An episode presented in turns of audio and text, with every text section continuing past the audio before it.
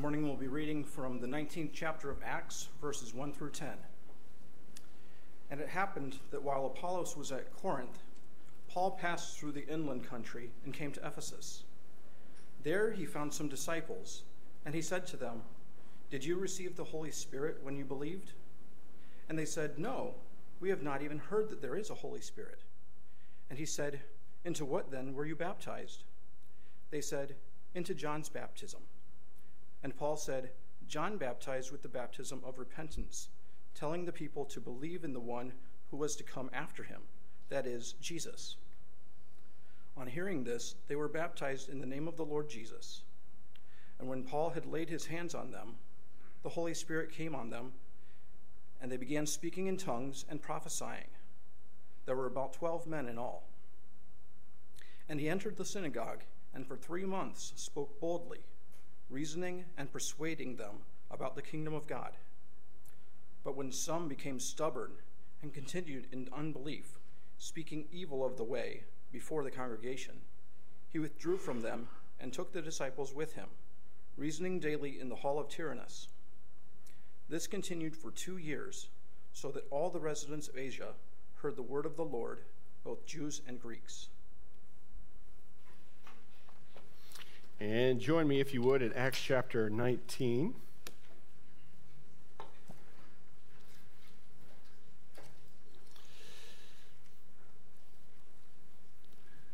I guess one of the things that's on the agenda for tonight's meeting is the uh, fact that I'm going to be taking a sabbatical.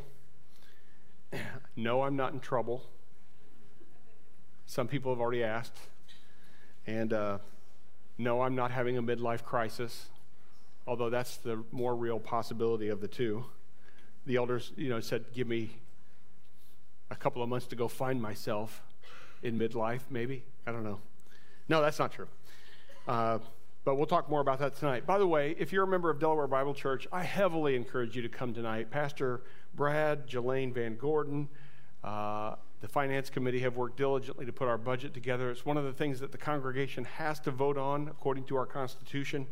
We have to vote on the uh, annual operating budget. Tonight we'll learn about the annual operating budget. Then you'll have some time to think and pray about it, ask any questions that you might have, and then we'll come together again to vote on the annual operating budget beginning August 1st. So, uh, the Lord has been so good to this church. I mean, we carry no debt. We have uh, uh, your giving uh, faithfully increases year over year, and uh, even through the pandemic, we are very, we are very blessed indeed.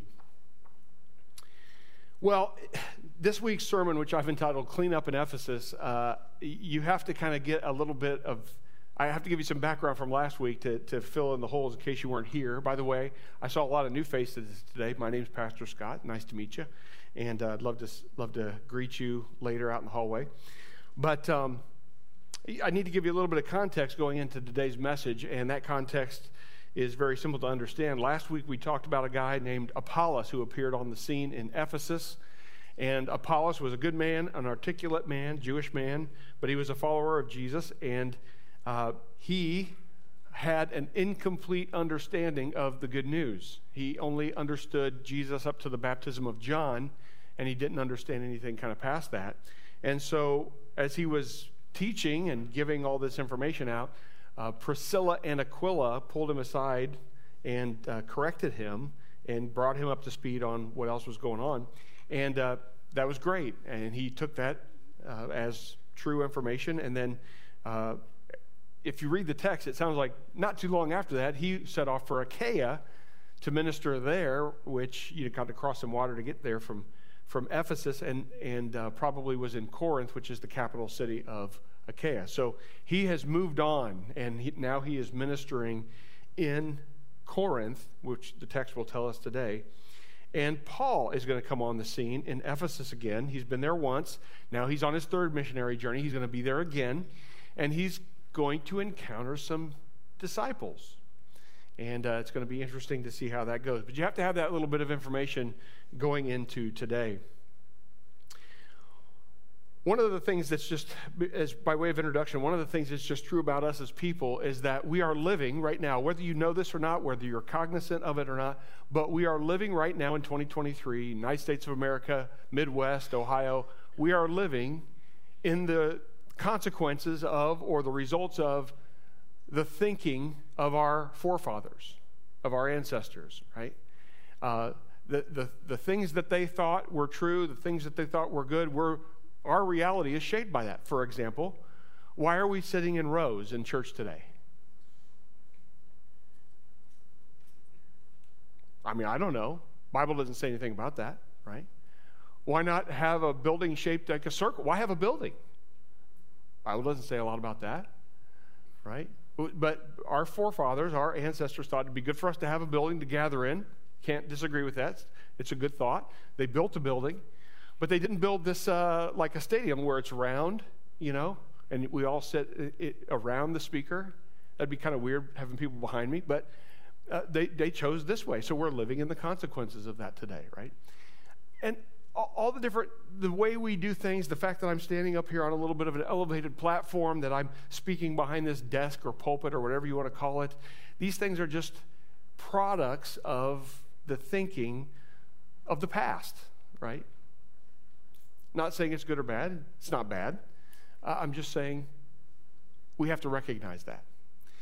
And that's true not only in the church but also in the world that we live in. So for example you know one of the things that's just going on in our world today is uh, cr- critical theory is something that's uh, taking hold in our world today.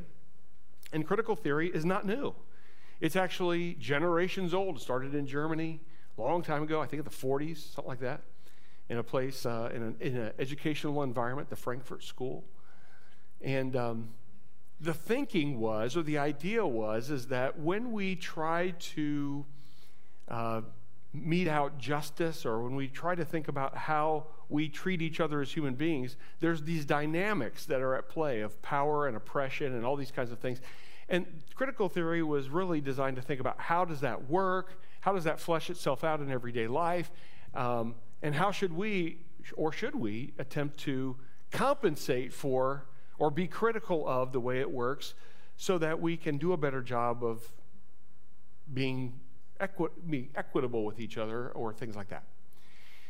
And you really don't hear too much about critical theory today. It was, it was kind of in the legal world for a long time. Uh, and then, you know, for example, should we prosecute someone who came from an impoverished uh, or perhaps a minority background different than we prosecute someone from a, a, a place of, of wealth and, prestige and all this kind of stuff. Should we think about how we prosecute those as different? That was kind of in the legal world for a while. And now it's made its way into uh, gender and, um, you know, critical gender theory, critical race theory. And those are the things that we're experiencing today. They started in Germany a long time ago. Those ideas started in Germany. They've matriculated through the, uh, the uh, uh educational institutions of our world, mostly in the West, and now they're making their way into our everyday lives. And what should we do about that? Right? What should we do about that? Um, well, what we're going to see in the text today is at least a little bit helpful. But let me, before I end our kind of opening analogy, let me just say this is that, uh, you know, we as Christians, obviously, we trust God's word. At least I hope we do. And uh, one of the things that we see in God's word is when He, for example, in the Old Testament law, uh, when He tells the people how to mete out justice, it's a pretty simple process. Somebody does the crime, then they have to do the punishment, right? They do the crime, they got to do the time.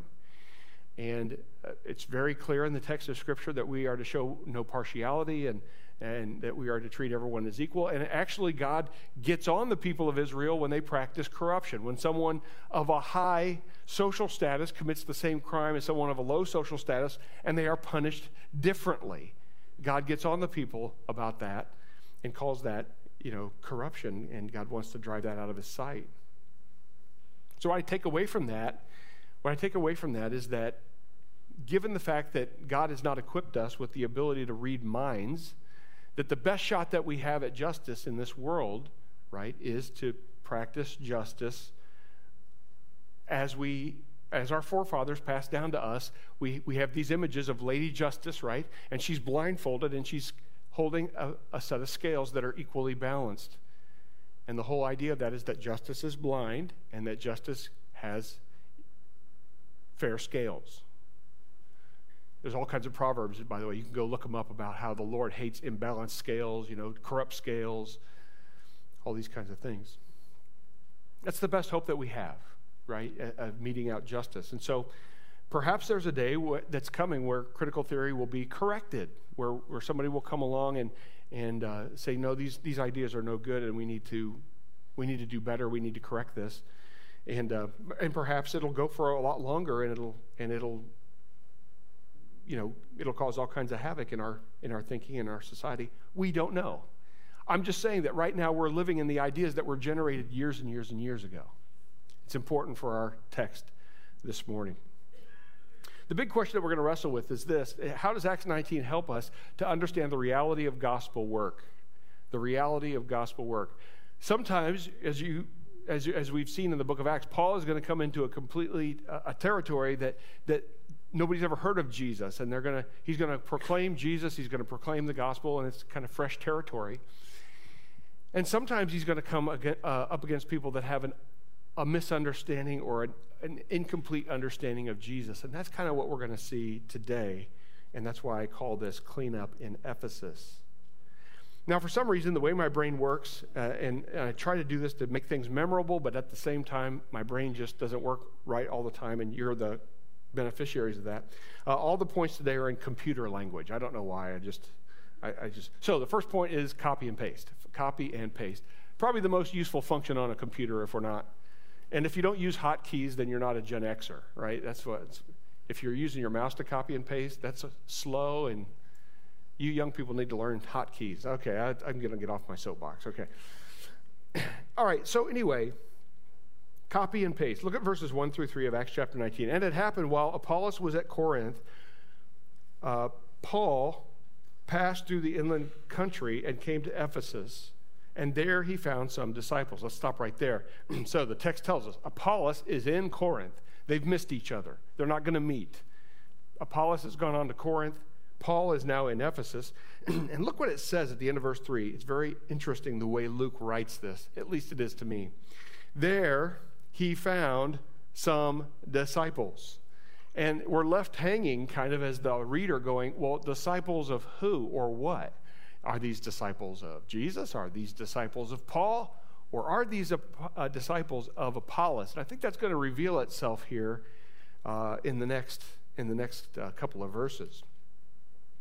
Verse 2 says that he, and he said to them, Did you receive the Holy Spirit when you believed? Okay, so Paul has picked up on the fact that these guys know Jesus, they understand Jesus, they've got some fundamental working understanding here. But he's, I think he's starting to sense that maybe something's a little off, and so he starts asking a couple of X-ray questions to get to the get to the bottom of this. And and they said, right? And they said, no, we have not even heard that there is a Holy Spirit. Okay, so these guys are kind of ignorant of this, right? They have incomplete knowledge, right? They are they are not there yet. Um, the data got uh, somehow uh, mixed up in transmission, uh, or they, they received everything that Apollos had told them, but, they, but Apollos, because Apollos' information or his knowledge was incomplete, he passed on incomplete knowledge to the people that followed him. And in case you're wondering, yeah, I think these guys are disciples of Apollos. And here's where, why I think that. I think that Luke decided to juxtapose or put side by side these two passages. So if we go up to Luke or Acts chapter 18, beginning in verse 24, we read this. Now a Jew named Apollos, a native of Alexandria, came to Ephesus. He was an eloquent man, competent in the scriptures. He had been instructed in the way of the Lord, and being fervent in spirit, he spoke and taught accurately the things concerning Jesus, though he knew only the baptism of John. So he, he himself, you, you know, because there's a similarity here, you see, he only knew up to the baptism of John, and these disciples only know up through the baptism of John. It's, it's speculated, and I think it's, there's good evidence to suggest that these guys are disciples of Apollos. They're following what he taught them. And this makes sense, right? Uh, Luke, 6, Luke chapter 6, verse 40 says, A disciple is not above his teacher, but everyone, when he is fully trained, will be like his teacher. Folks, this is why it's such a good idea for you to be a good handler, a good understander of the Word of God because the people that you come into contact with and that you have an opportunity to speak some truth into their life. And I have a little sticker on my computer. I don't know if anybody's seen me working on my computer, my little laptop. It says, Every Christian is a counselor. So when you dispense counsel, when you dispense wisdom, if you have a misunderstanding of the Word of God, then you're probably going to transmit that to the next person. So it's important that we cut it straight. Anyway, um, but everyone, when he is fully trained, will be like his teacher. This is what Jesus said. So, what do we have here? We have a few, we have about 12 cut and paste disciples. Again, just to reinforce this point, 2 Timothy 2:15 says, do your best to present yourself to God as one approved, a worker who has no need to be ashamed, rightly handling the word of truth. You know, this is probably goes without saying here, but I'm going to say it this morning. Uh, if you're not in the Word of God for yourself regularly, then how can you possibly live up to what Christ asks us to do. Again, it's one thing to go to a church that's a Bible believing, Bible teaching church where your pastor or your pastoral staff's gone to Bible college, seminary, and all these kinds of things. But you have speak into people's lives that I will never ever meet, and the pastoral staff will never ever meet. And oh, by the way, you're not commanded to just have a good pastoral staff. You're commanded to be a workman approved, a worker who has no need to be ashamed, rightly handling the word of truth. Now, I just want to buttress this point before I move on by saying this. Uh, let me tell you about my seminary experience. My seminary experience was I went to seminary, I went for two whole weeks, and I sat there and we read the Bible through out loud one whole time, and then we were done. Right? That's exactly what happened, right? No, that's, that was a fib. That's not what happened at all. The Bible cannot be learned effectively over a course of two weeks just reading it out loud. And I wouldn't suggest that you try it. Instead, just like the rest of your life, when you're trying to learn a new skill, you have to learn it in bite sized chunks and you have to pair your learning with application and practice. My dad always told me if you don't use it, you'll lose it. Raise your hand if you ever took a Spanish class in high school. Raise your hand if you're fluent in Spanish. Have I made my point? Read your Bible, start small, five minutes a day, work your way up, but read it.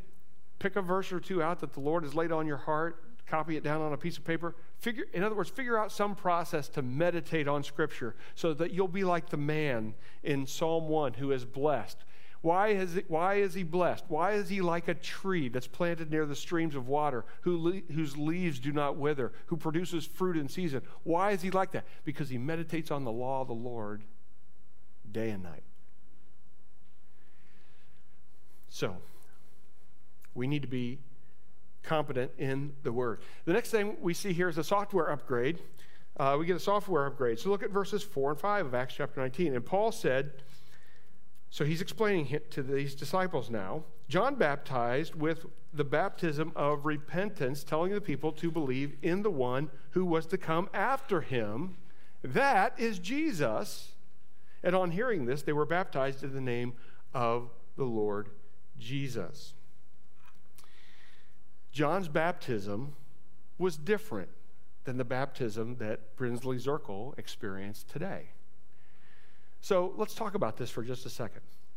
John was a forerunner of Jesus Christ. The text, the scriptures make that clear.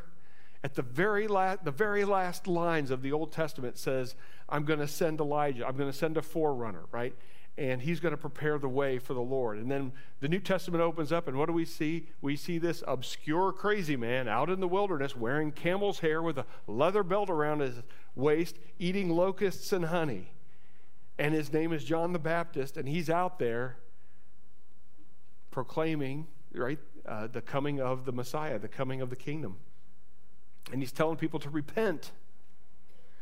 Now, you have to know a little bit of history to understand baptism really well. If you go to Jerusalem today, which I would encourage you if you ever get the opportunity, do it. If you go to Jerusalem today and you go around the old city and you go around the temple complex, you're going to find these baths that are there that you kind of step down into and then you kind of turn a corner and then you step back out. It's kind of an assembly line process. And what's that all about? It's about the ceremonial washing that has to take place before you approach God and make your sacrifices. Well, John, understanding that that's already a part of their culture, right? John uh, proclaimed this baptism of repentance. So he's inviting people to confess their sin, to turn away from their sin, to, to stop doing life their way and start doing life God's way. And the way that he's offering them to kind of drive a stake in the ground and say that they're going to do that is to participate in this washing in the Jordan. He was at the Jordan River, this washing, this baptism, this immersion. Jesus comes along later, and of course, Jesus approaches John the Baptist, and he is baptized in the Jordan River as well. Now, test question. The first, the first, okay, I'm just going to tell you. First service was weak on this, okay? They were weak. You guys got to do better. Your second service, you're the big show, okay? You got to do better. So, question Did Jesus need to be baptized for the forgiveness of his sins? No. You nailed it. Okay? I'm telling first service on you because you guys absolutely know. No, he did not need to be baptized for the remission of his sin. He, Jesus was holy. Jesus was sinless. Jesus was God in the flesh. Matthew 3:15 tells us that Jesus did this. Jesus was baptized by John in the Jordan to fulfill all righteousness. To fulfill all righteousness. Jesus laid a path, laid a way for us to walk after him that we could walk according to his way. And that's what Brinsley and uh, other believers today participate in. We don't participate in John the Baptist's baptism. We don't, we don't participate in the same way that Jesus did when he was baptized because he was perfect and did not need the forgiveness of sins. When we come to be baptized, we are following Jesus in the waters of baptism. We are being baptized in the name of the Father, the Son, and the Holy Spirit. And in doing that, we are practicing obedience to Jesus and what he asked us to do. The promise is, is that the Holy Spirit is going to come into our lives. We're going to have access to the Word of God, obviously. The Holy Spirit is going to come into our lives to empower us. And as we yield ourselves to Him, as we surrender ourselves to Him and say yes to God and no to self, His, His commitment is to grow us and change us and make us into the image of His Son, Jesus Christ.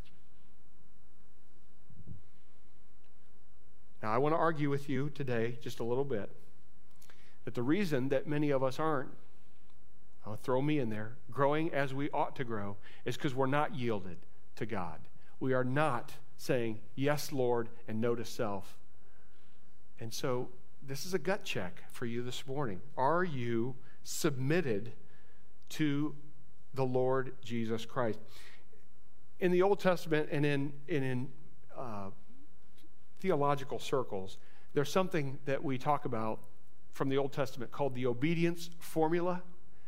It's, it's so profound, it's hard. I know. It's really profound to think about. It's, it, here's the obedience formula God says it, and then someone does it in obedience to God. That's the obedience formula. And, and, it's most exemplified, and scholars talk about this a lot in Genesis 12, 1 to 4. This is Abraham. Before he was named Abraham, he was Abram, and this is what the text says. This is Genesis 12. Now the Lord said to Abram, Go from your country and from your kindred and your father's house to the land that I will show you. Now I want you to keep in mind that he's not telling Abram where he's sending him. He's saying, Leave, leave now, and I'll show you later where you're going. I just want to make that clear. Uh, we don't want to. Abram didn't know where he was going yet when he made the decision that he's going to make. Verse 2 And I will make of you a great nation, and I will bless you and make your name great, so that you will be a blessing. I will bless those who bless you, and him who dishonors you I will curse, and in you all the families of the earth shall be blessed. Here it is the obedience formula. Verse 4. So Abram went as the Lord told him, and Lot with him. Abram was 75 years old when he departed from Haran. Now, one of the things that we also talk about in theological circles is the disobedience formula, and the disobedience formula is best exemplified by the prophet who? Jonah. Somebody said it. Jonah. The Lord said, Jonah, get up and go to Nineveh, that great city. And, you know, you're going to proclaim the word there and everything. And, and, you know, yet how many days, 30 days, and Nineveh will fall. And Jonah gets up and he goes to Tarshish, which is, if you look at a map, it's incredibly fun to study Bible geography, 180 degrees the wrong direction. You know, God said go that way, and he went that way. And God graciously, mercifully, and I'm, I'm, saying this with, with 100% sincerity, I'm not joking at all. God graciously provided a fish to swallow Jonah up and to keep him inside there for a while and vomit him out on dry ground a few days later so that Jonah would get his head screwed on straight. Amen? Now, we, a lot of people think it's a crazy story. I, I think it's 100% true, and I think that God did it because of the hardness of the human heart and for God's love and mercy for Jonah. He swallowed him up in that fish, and he gave Jonah a timeout to think about what he was doing. And when he spit him up on dry ground, he said again to Jonah, Go to Nineveh, that great city. And what did Jonah do? He went to Nineveh. Now, he wasn't the picture of excellent obedience, but you get the point of what I'm trying to say. Sometimes we think that trials come into our lives, and sometimes we think they come into our lives because God hates us. And I can assure you that that's not true at all. God loves you so much, and God wants you to grow and change, become more like His Son, Jesus Christ, because that, would, that is what is good for you. And sometimes when you are commanded in Scripture to do a thing and you choose to do the opposite thing, Sometimes God, in His grace and His mercy, can present you with the consequences of your actions so that you will grow. That's how much our God loves you. All right. You know, I just I just recalculated. You know, I'm like uh, I'm like your GPS in your car. We had a baptism today, and so I got I got to hustle a little bit faster. Third point connecting to the cloud. Now you're going to have to give me some latitude on this one. I know this is this is a weird way to say it, but give me some latitude on this. Look at verses 6 to 8. It says this when this is Acts 19 when Paul had laid his hands on them the Holy Spirit came on them and they began speaking in tongues and prophesying there were about 12 men in all and he entered the synagogue and for 3 months bold, spoke boldly, reasoning and persuading them about the kingdom of God. All right, so we've baptized Brinsley. So now, don't get up, Brinsley. Now we're going to bring her up here, and I'm going to lay my hands on her, and she's going to begin speaking in tongues and prophesying, right? That's what we're to take away from the scripture, right? Well, you say no, but do you know why? But do you know why? Well, here's some things to chew on this morning as we think about this scripture. First of all, so obviously connecting to the cloud is my little funny way of saying that these men were finally, they finally got a complete understanding of what was going on, of who Jesus was and what he came to accomplish, his death, burial, and resurrection. They were baptized in the name of Jesus, right? And now uh, Paul lays his hands on him, and they are given the Holy Spirit and power power to prophesy, power to speak in tongues. Just a few things. There is no power in an incomplete gospel. And I, and I put gospel in small g, and I put scare quotes around it so you know what I'm talking about is anything that's not the true gospel. Anything that's not an understanding that we're all sinners, the wages of sin is death, that Jesus came to, you know, as God in the flesh, to live a perfect life, die on the cross for our sins, resurrect again on the third day, so that if we put our trust in Him, right? If we we know that he died on the cross for our sins, we believe that it's true, and we put the weight of our life on to what he says is true, meaning we choose to obey him. That's what trust means or believe means knowledge, assent, trust then we will be saved. That is the good news of Jesus Christ, and it is absolutely awesome and life changing. But there is no power in an incomplete gospel. In our community, and, and somebody pointed out to me today that there's more than four, but just hang with me here. In our community, there are about four United Methodist churches, or at least there used to be four United Methodist churches Asbury, William Street, uh, New Beginnings, and Bell Point United Methodist. And for longer than I've been here, so I've been here a little over 10 years, for longer than I've been here, there's been tension in the United Methodist Church because the folks up at the higher upper echelons, the leaders, the bishops, the, the regional authorities, the seminaries, have adopted a view of Scripture that it's not the inspired, inerrant Word of God. They've adopted a view of Scripture that, that portrays the gospel as not being that Jesus died on the cross for our sins, but that he came to teach us apparently how to be a better person, right? And so there's been kind of tension between folks that have wandered away from the faith once given to the saints and those who those United Methodist congregations locally who would say, No, we do believe that the Bible is the inspired, and inerrant Word of God, and we do believe that the gospel is what the Bible says that it is.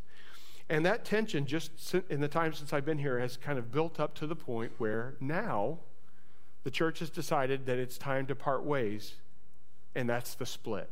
The split is we believe, and that split works its way out in all different kinds of ways. Um, uh, uh ordaining same sex marriage or blessing same sex marriages, ordaining uh, homosexual clergy, for those that don't believe that the Bible is the inspired, and inerrant Word of God. And those that do, that, that it's finally time for them to decide to part ways. And so, the leadership, this is what I'm being told by those that are inside, the leadership of the United Methodist Church made a way for churches that believe the way we do to leave gracefully, right? And they announced that they thought that a few churches here and there would, would leave. And in the state of Ohio, so far, about 400 have left, including some of the largest United Methodist congregations in the state. They have gone through a process called disaffiliation. So, what were once four United Methodist churches, about four in our community, there are now two William Street and Asbury. And there are two churches that are now separated from the United Methodists who hold to the same understanding of Scripture and to the understanding of the gospel that we do. William Street, I'm sorry, not William Street, sorry, uh, New Beginnings and Bell Point. Why? Why should, what should we take away from this? Well, I will tell you this, and this is widely reported, that the congregations that have departed from an understanding of the Bible, that it's the inspired and inerrant Word of God, and a biblical understanding of the gospel, they are dying. And folks, the 400 churches in Ohio that have left is just wave one of what I'm told and I'm assured are many waves to come of churches, local congregations leaving the United Methodist Church because of their, and I'm going to use a harsh word, but it's an accurate word, because of their apostasy. They've turned away from the faith. I don't say this to be mean or judgmental. I love Dave Carter over at New Beginnings Church now, and I love Paul McCullough at Bell Point Community Church now. Those are men that are doing good gospel work, and they're my brothers in Christ. I say it to say this is the result of walking away from the true gospel. These men received Holy Spirit power. They did. And this is consistent with the book of Acts. Acts chapter 1, verse 8 says, But you will receive power when the Holy Spirit has come upon you, and you will be my witnesses in Jerusalem and in all Judea and Samaria and to the ends of the earth. Acts 2:17 quoting an Old Testament prophet says this in the last days it shall be God declares I will pour out my spirit on all flesh and your sons and your daughters shall prophesy and your young men shall see visions and your old men shall dream dreams we're seeing that today in our text in the form of these men their hands being laid on by Paul and they are receiving the gift of tongues which is useful in Ephesus which is a multi-language city and they are also prophesying. Now, we all agreed earlier that that we're not going to bring Brinsley up. I'm not going to put my hands on her, and we're not going to have her speak in tongues and prophesy. And then I said, Why? And then I heard some crickets. Okay? Here's why. And this is, this is my, I'm telling you my best understanding, and I'm telling you that I'm not uh, God's gift to the answer to this question, but I'm saying that this is my best understanding. First of all, Paul laid hands on these men because it was symbolic of it was it was an Old Testament practice and it was symbolic of the continuation of the people of God, the continuance of the church. It's not something that's commanded for us to do today necessarily for everyone who is saved, right? It is, however, uh, it is, however, true that even at this time in the book of Acts, none of the New Testament had been written yet. And we know that while the New Testament was being written, there was this period of time where God had saw fit to give his people, whether that be Jesus himself or his apostles after him, or the disciples of those apostles, as we see here today, the power to do miraculous things so that people would know this is my man. This is the person that is carrying my message. This is the one that I've entrusted with my good news to share with all of you. And later, we know that these men and their close associates would sit down and write out what we today call the New Testament from Matthew to Revelation. And so, in this intervening time, this time of transition in the book of Acts, this is what's going on. And this is why these men are manifesting tongues and prophesying, I believe. All right, I'm running out of time quickly. They were able to speak with boldness. They were able to speak with boldness. And, and folks, let me just say this I don't believe that boldness is something that some people are automatically given, it has to be cultivated. Uh, and we have to cultivate it by meditating on scriptures like Hebrews 13 16, where we read, So we can confidently say, The Lord is my helper, I will not fear. What can man do to me? Uh, this was a theme of Jesus's. Don't fear man who can only kill the body. Fear God who has more control over the soul and kill the soul, right? So um, we need to remind ourselves continuously that our job, our allegiance is to God and not to men. And so we are going to, we can, if we meditate on that and we start to practice that, we can be speaking boldly. They were also reasoning, right? It says in the text, in uh, verses 6 to 8 that Paul was reasoning with them. And this is something that I think gets lost a lot. Um, we should be honing our, sharpening our reasoning skills, our, our argument skills, our apologetic skills, so that when we come, our faith is a reasonable faith. The Bible squares with reality, the reality that we exist in.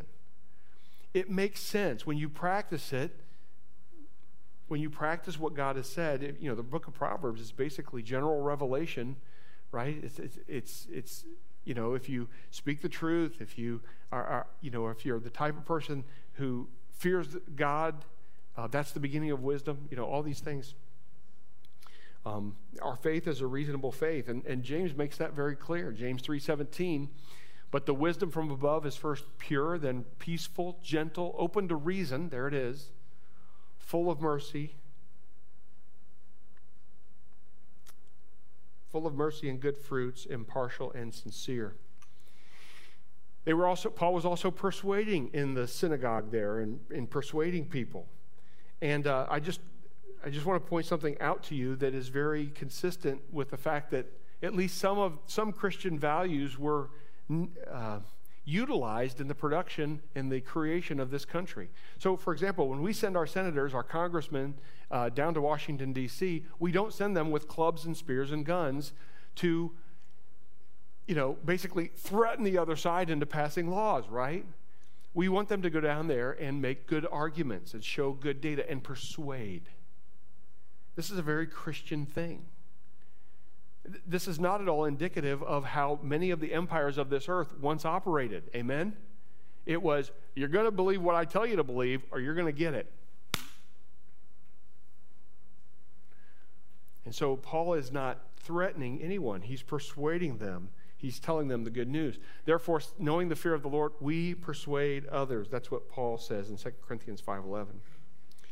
And then one last curious thing on this point is this is that Paul is proclaiming the kingdom of God. If you're keeping score, if you're paying attention at all to the book of Acts, you'll probably figure out as I did that up until this point, Paul, when he would go into these synagogues, when he would go into these places, he was trying to convince people that Jesus was the Christ.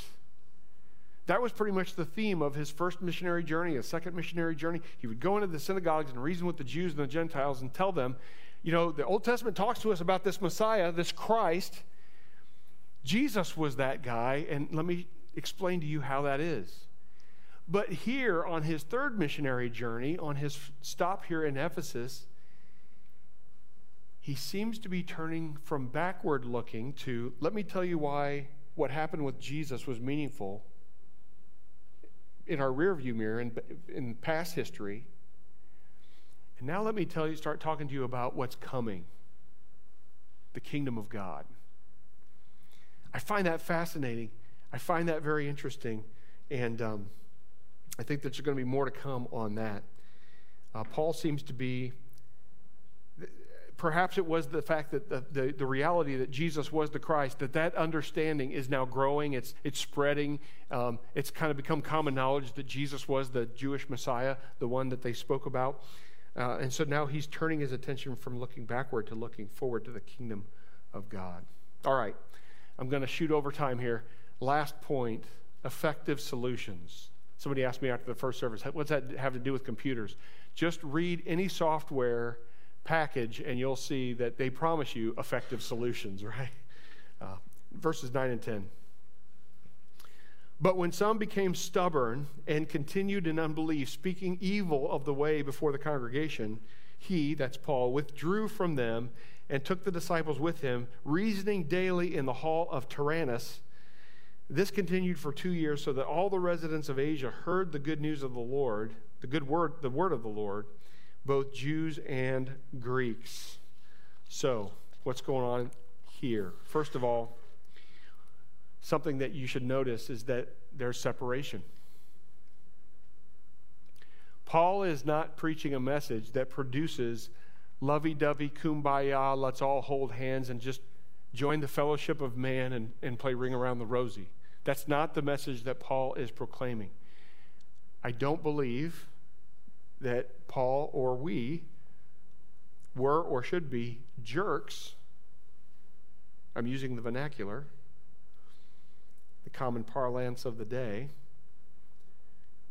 But when Paul taught the clear message that Jesus came to announce, it produced separation. Verse 9, when some but when some became stubborn and continued in unbelief, speaking evil of the way. By the way, that tactic is upon us every day. If people don't want to believe the good news of Jesus Christ, they attack it. They portray it as uh, they, they, speak evil of it. They portray it as a way of hatred, a way of oppression, a way of, uh, you know, in some cases, men dominating women, and all this kinds of all this nonsense is out there because this is the reaction of people who um, don't want to believe in the gospel and they want to continue in their unbelief. Anyway, he withdrew from them and took the disciples with him, reasoning daily in the hall of Tyrannus.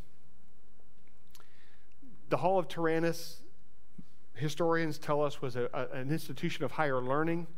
And this institution of higher learning took, according to history, took about a two-hour siesta in the middle of the day. And the thinking was is that that is when Paul did his teaching he either paid some rent or somehow got access to that facility. And in the hall of Tyrannus is where he set up shop, and for a few hours a day, he would teach the disciples about Jesus. This created separation. And this should not surprise us, brothers and sisters. Jesus himself said this Do not think, Matthew 10 34 39, do not think that I have come to bring peace on earth. I have not come to bring peace, but a sword. Of course, we know that the Word of God is living and active, sharper than any two edged sword, right? Verse 35 For it has come, for I have come to set man against his father, a daughter against her mother, and a daughter in law against her mother in law. And a person's enemies will be those of his, old, his own household. Whoever loves father or mother more than me is not worthy of me, and whoever loves son or daughter more than me is not worthy of me, and whoever does not take his cross and follow me is not worthy of me. Whoever finds his life will lose it, and whoever loses his life for my sake will find it. Now, Paul stayed in Ephesus for a long time. And we don't know exactly why that is, but apparently there was some correspondence going on between him and Corinth, between Paul and Corinth at the time. And in his first letter to the Corinthians, we read this 1 Corinthians 16, 7 to 9. He says, For I do not want to see you now just in passing, like I don't want to just do a brief flyby. I hope to spend some time with you if the Lord permits, but I will stay in Ephesus until Pentecost, for a wide door for effective work has opened to me, and there are many adversaries. Why did Paul stay in Ephesus? Uh, Paul stayed in Ephesus longer than anywhere else. Why? Apparently, because though there were adversaries, there was friction. There was effective ministry. People were coming to the Lord, people were being discipled, they were growing in their faith, and it was good. Finally, last thing we see message received. Um, this continued for two years so that all the residents of, of Asia heard the word of the Lord, both Jews and Greeks. That's the last verse of the text. And in it, we read that Paul's, the setting up of shop in, of Paul in Ephesus at the house of Tyrannus, where he was teaching, in the capital of Asia. I'm I don't know if there were people in Asia who became disciples who went out and did commerce out in the outlying country. If people from the outlying country came into Ephesus to do business or to, to visit relatives or whatever, and they heard about Paul and they went and heard him speak. But Paul set up a strategic ministry, and in that strategic ministry, he was effective at getting the message of Jesus Christ out in that country. I also have, I think it has something to do with the fact that he was duplicating himself by making better carbon, by uh, making better copies, better disciples than Apollos did, and sending them out. What's going to happen with critical theory? I don't know. I don't know. But it need, it's, it's, a, it's a way of thinking that needs to be corrected. It needs to come in line with reality, it needs to come in line with the Word of God. And uh, perhaps it will be corrected and perhaps it, it won't. But Acts chapter 19 gives us some, some help with bad thinking, right? Acts 19 informs us that sometimes bad or incomplete ideas about Jesus can take hold and spread. But it also helps us to understand what to do about it. And what to do about it is exactly what Paul did. He spoke the truth, he, he understood who Jesus was, what he came to accomplish, he developed his abilities to speak boldly, to proclaim the truth, to do it in a persuasive way, and he got he did the work. And I would argue that because he was in Ephesus, he chose to do the work in a strategic way. So, by way of pos- possible uh, application, here's just a few things to consider. Can you articulate effectively the good news of Jesus Christ? And when's the last time you tried? Remember, our mission. We hang it up in front of you all every week so that we will remember to love God and to love others, but don't stop there.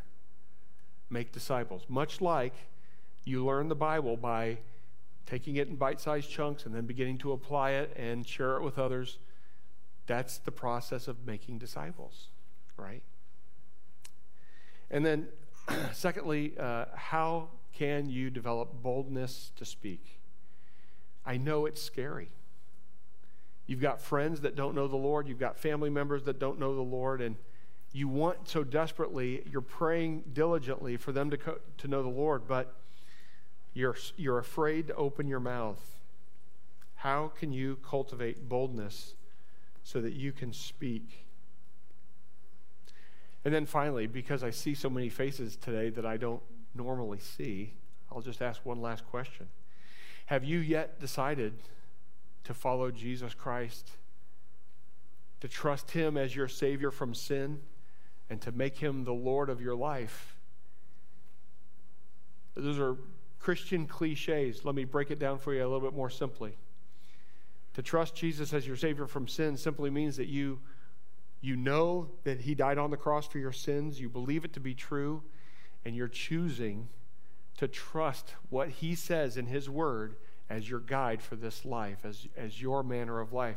You also trust that God is going to begin a work in your life by sending the Holy Spirit to shape you and to change you into Christ likeness. In other words, He's going to make you into Christ likeness. He's going to preserve your personality, your talents, your abilities that He's blessed you with, and He's going to put those things to work for His kingdom and for His glory. But in order for that to happen, you have to say no to self and yes to Him. If you'd like to do that, uh, one of our elders will be up here in front to pray for you, talk to you, minister to you. I'll be at the door to minister to you. If you've not yet made that decision, won't you do so today? Father in heaven, what a blessed day this has been. The music, the choir, our, our voices joined together in song of praise to you, the fellowship, the baptism, the Word of God opened, read, preached, and internalized in our minds. Drive it deep into our hearts, Father. We want to be more like you for your honor and glory and for your purposes on this earth. In Jesus' name, amen.